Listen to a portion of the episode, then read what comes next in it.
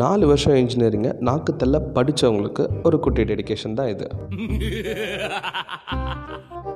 Engineering காலேஜில் என்ன கற்றுக்கிட்டோமோ இல்லையோ, ஒரு புக்கை ஒன் நைட்டில் எப்படி முடிக்கணும், டெக்னிக்கலும் நான் டெக்னிக்கலும் முடித்த டாபிக் எப்படி ப்ரெசென்ட் பண்ணணும், மாட்டிக்கிட்டு முழிக்கிற ஒவ்வொரு சுச்சுவேஷன்லையும் என்ன மாதிரியெல்லாம் ஆன்சர் பண்ணணும், ஒரு கேள்விக்கு பதில் தெரியல அப்படின்னா பதிலுக்கு எப்படி கேள்வி கேட்டு குழப்பி விடணும், லாஸ்ட் மினிட் ப்ரெஷர் எப்படி ஹேண்டில் பண்ணணும், ப்ரெஷரே இல்லைனாலும் ப்ரெஷரோட ஒர்க் பண்ணுற மாதிரி எப்படி ஆக்ட் கொடுக்கணும், காசு கொடுத்து வாங்கின ப்ராஜெக்டாக இருந்தாலும் கஷ்டப்பட்டு ப்ரெசென்டேஷன் பண்ணி சொந்தமாக பண்ண மாதிரியே டிமிக்கி கொடுக்கணும். இப்படி படித்து முடித்து அப்புறமா சொசைட்டியில் சர்வை பண்ணுறதுக்கு தேவையான எல்லா தகுதிகளையும் நமக்கே தெரியாமல் வளர்க்குற ஒரே கோர்ஸ் இன்ஜினியரிங் தான்.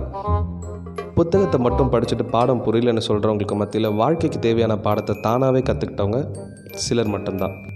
படித்து முடித்த உடனே இன்ஜினியரிங் வேலைக்கு தான் போவேன் அப்படின்னு அடம் பிடிச்சி போகிற கும்பல் ஒரு பக்கம், யூஜி முடித்தது மட்டும் பத்தாது பிஜியும் படிக்கலான்னு படிக்கிற கும்பல் ஒரு பக்கம், கிராஸ் டிகிரி படிச்சுட்டு தன்னோட குவாலிஃபிகேஷனை இன்க்ரீஸ் பண்ணுற கும்பல் ஒரு பக்கம். இந்த மொத்த கும்பலுக்கும் வேலைக்கு போன அப்புறம் தான் ஒரு முக்கியமான விஷயம் புரியும்.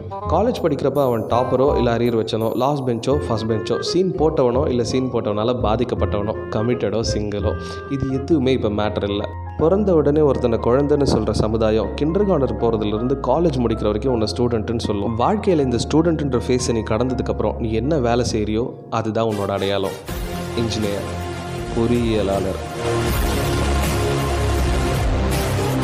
இந்த ஃபேஸில் போராடிட்டு இருக்க அத்தனை இன்ஜினியர்ஸ்க்கும் இனிய பொறியாளர்கள் தின நல்வாழ்த்துக்கள்.